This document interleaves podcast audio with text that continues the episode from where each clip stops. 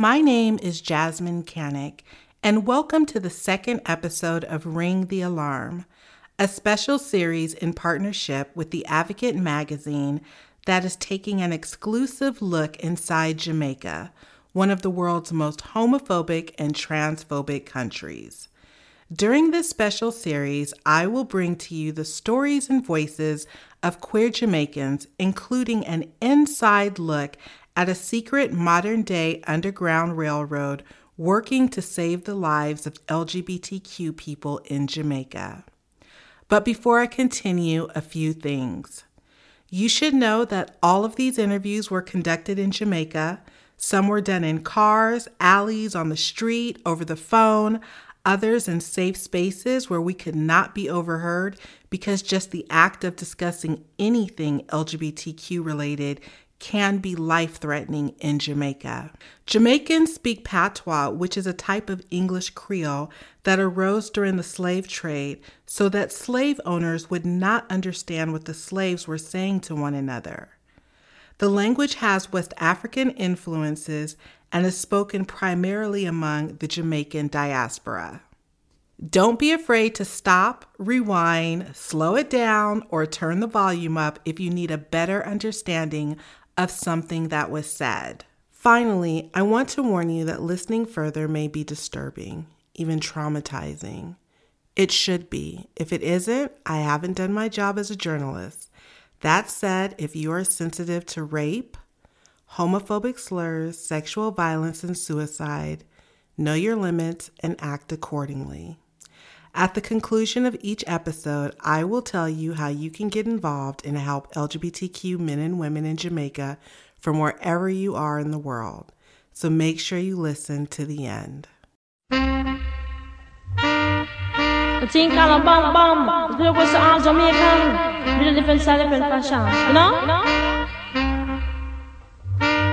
Me say one thing Nancy understand. One thing Nancy understand. What make them a talk about me ambition? Say what make them a talk about me ambition? Come and say some of them a ask me where me get it from. Just some of them a ask me where me get In part two of Ring the Alarm, I interviewed Sam. People call me Sam. Sam is a 27 year old Jamaican trans man living in a secret safe house.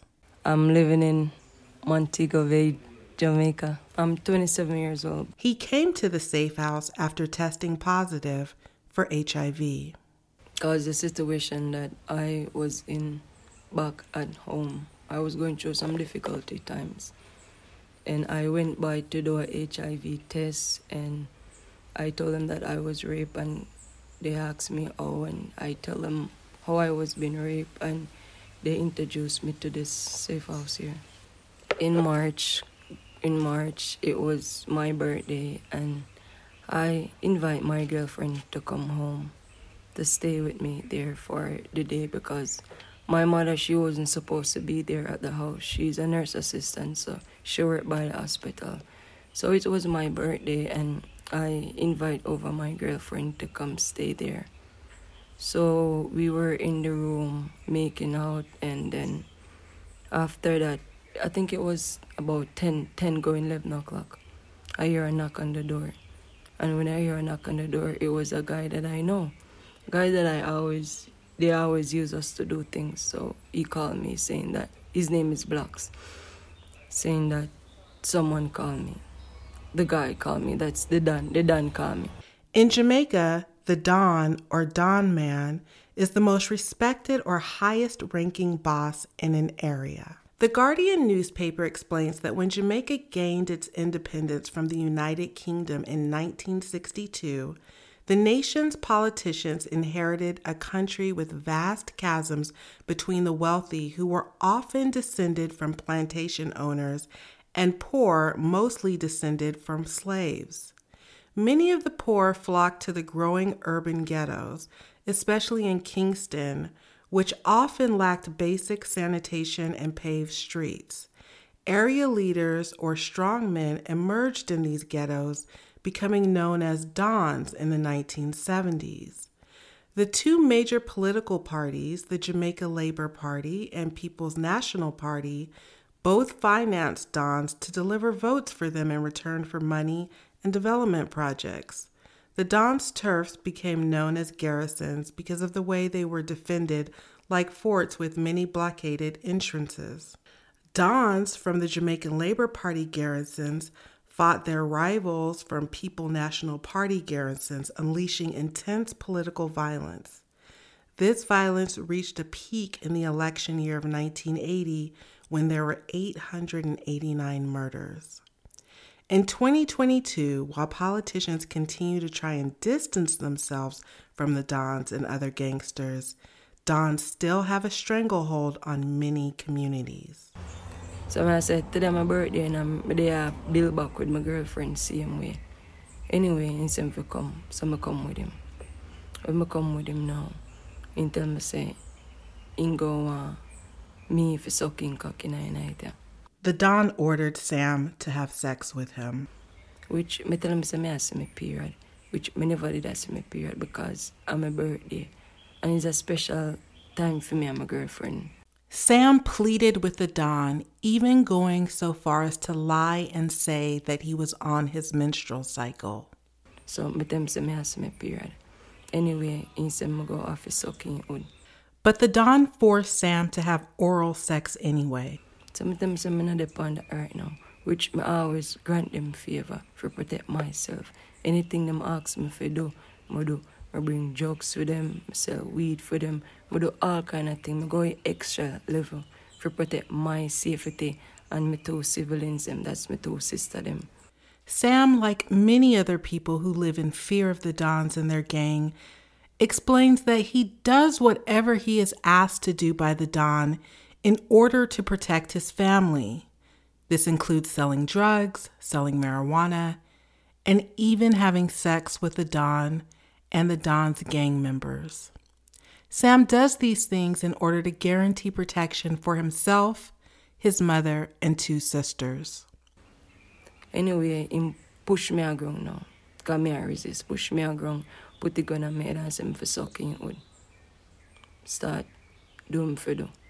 The Don pushes Sam to the ground and at gunpoint forces Sam to perform oral sex on him and Sam reluctantly does it. So we're going to pause right here so that everyone can take a moment to just breathe.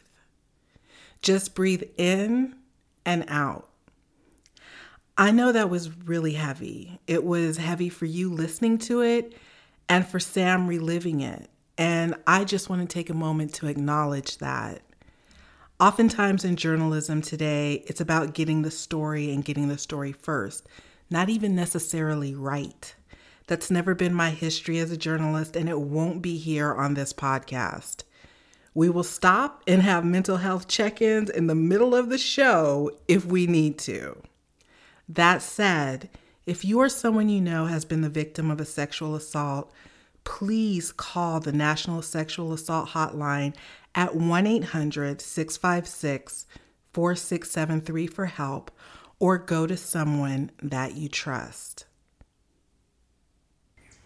After that, now, I come back down and I see my girlfriend down in the room naked. She a cry. So then rape her. Late night now. So wait until in the morning. Get up, we go over police station. Go over the police station now, figure report to make them know. Say me and my girlfriend go over there to make them know. Say them rape we. First, him ask where I come from. I tell him which shop I come from. They ask the problem why we're here. Me tell him say me get raped last night by four guys. Cause it was four guys.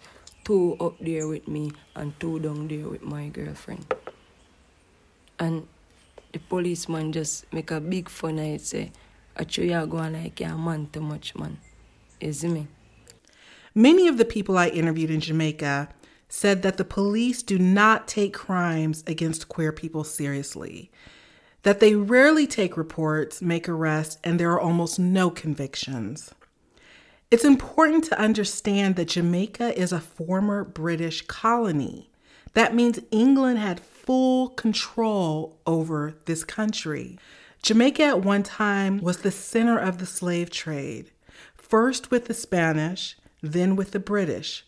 forcibly transporting Africans to Jamaica to work on plantations of sugarcane, bananas, and other crops that created fortunes for many of their owners. It wasn't until 1962 that Jamaica became independent. However, the country still operates under many old British colonial era laws. Sexual relations between two men are illegal in Jamaica and can bring prison sentences of up to 10 years with hard labor for those convicted under Article 76 of the Offenses Against the Person Act, also known as the Buggery Statute. Add to that, in Jamaica, the Christian church is the cornerstone of social life. Jamaica houses more bars and churches per square mile than any other place in the world. Jamaica, like with most of Black Africa, was heavily influenced by established Christian churches, particularly the Pentecostalists and Seventh day Adventists, who condemn same sex practices and relationships and have also been very public about their opposition to marriage equality.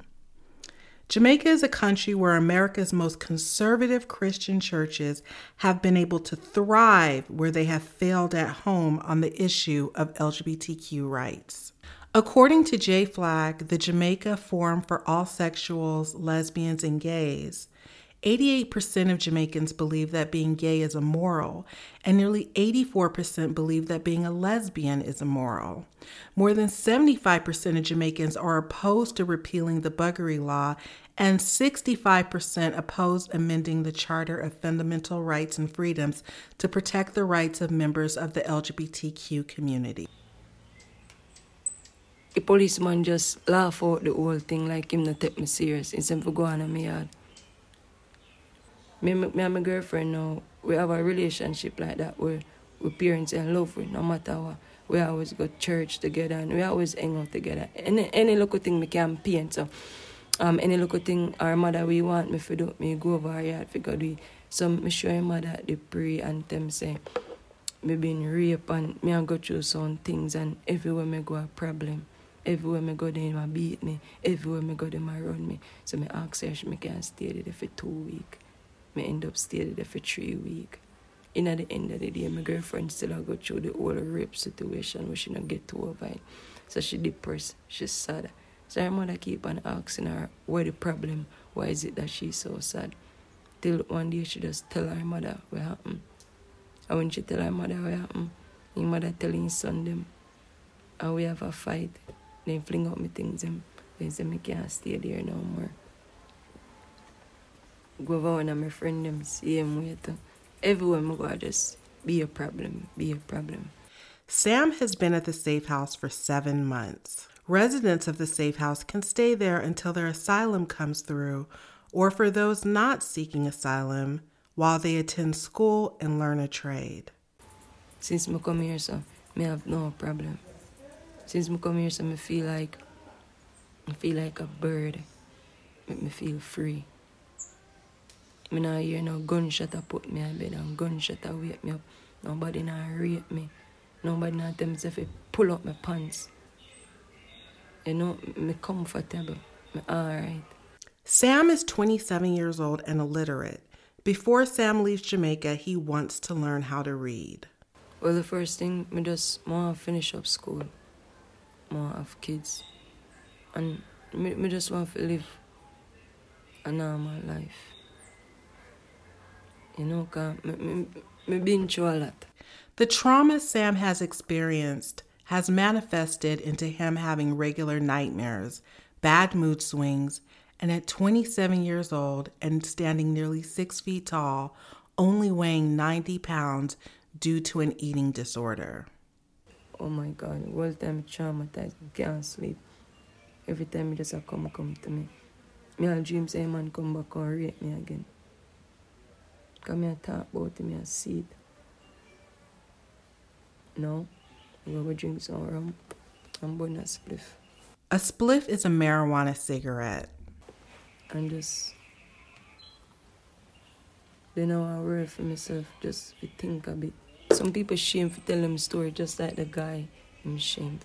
Like him, him not him, him not have the like oh we can talk about it. And now me can talk about my story without crying. Come here try Me I try to just make it stay in the past. Me I try to not live in the past.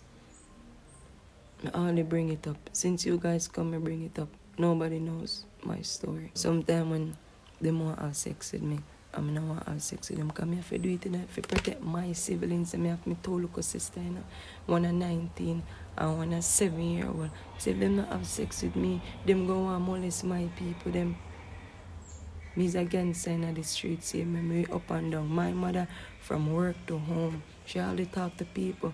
But me's a people person, me in the street, me know where I'm going.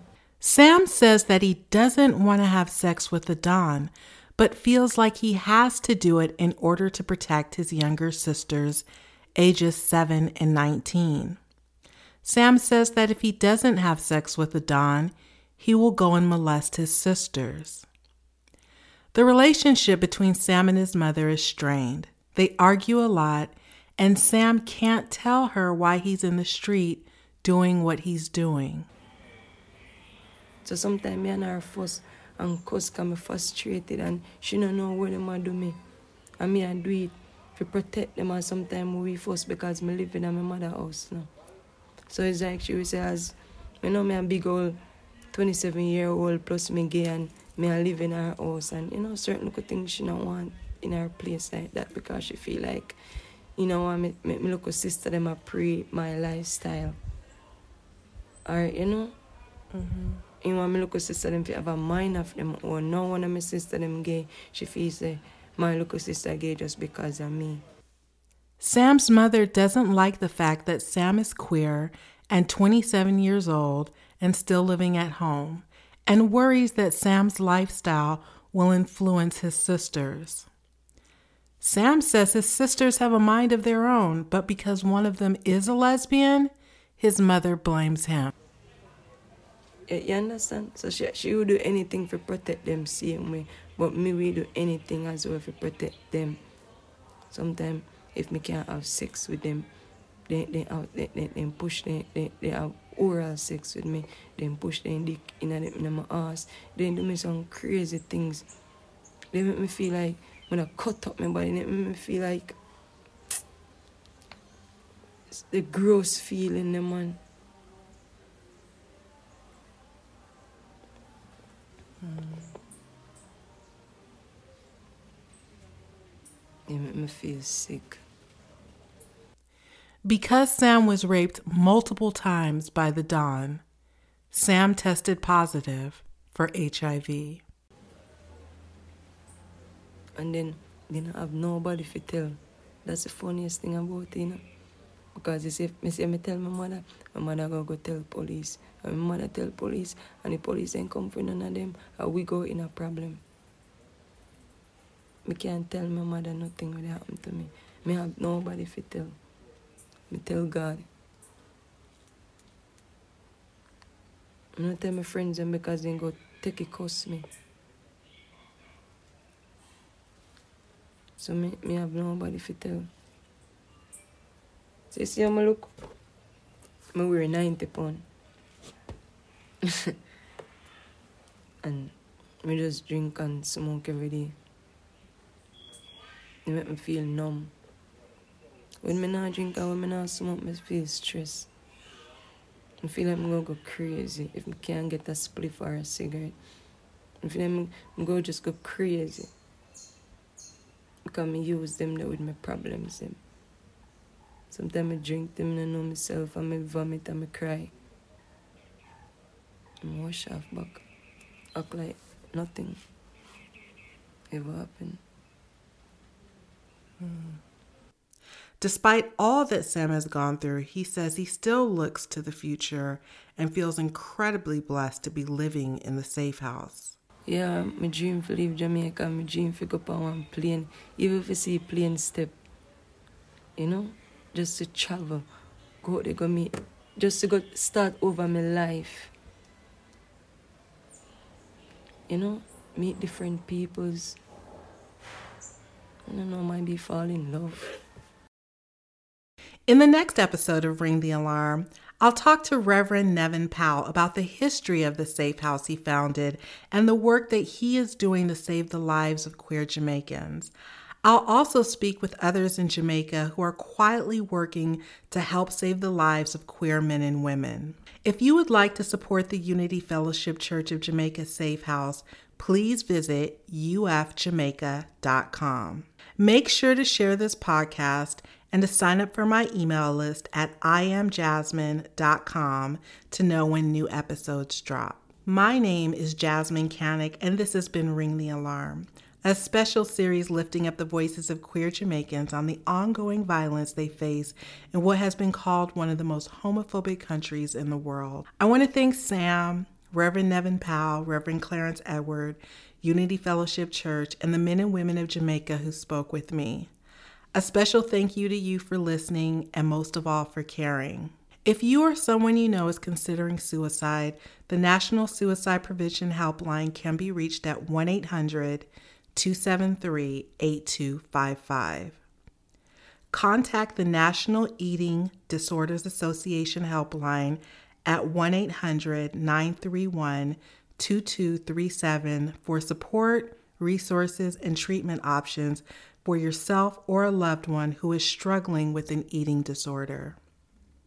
The Black AIDS Institute is dedicated to ending the HIV/AIDS epidemic in the Black community and is the only uniquely and unapologetically Black HIV think and do tank in America. Find them online at blackaids.org. This special podcast series is brought to you in part by The Advocate Magazine, your LGBTQ plus news source since 1967. Ring the Alarm is produced and hosted by Jasmyne Cannick, and this episode featured music from reggae artist Tenor Saw. Hey, ring the alarm. Hey, whoa. And Sister Nancy. For more information, please visit iamjasmine.com. Thank you.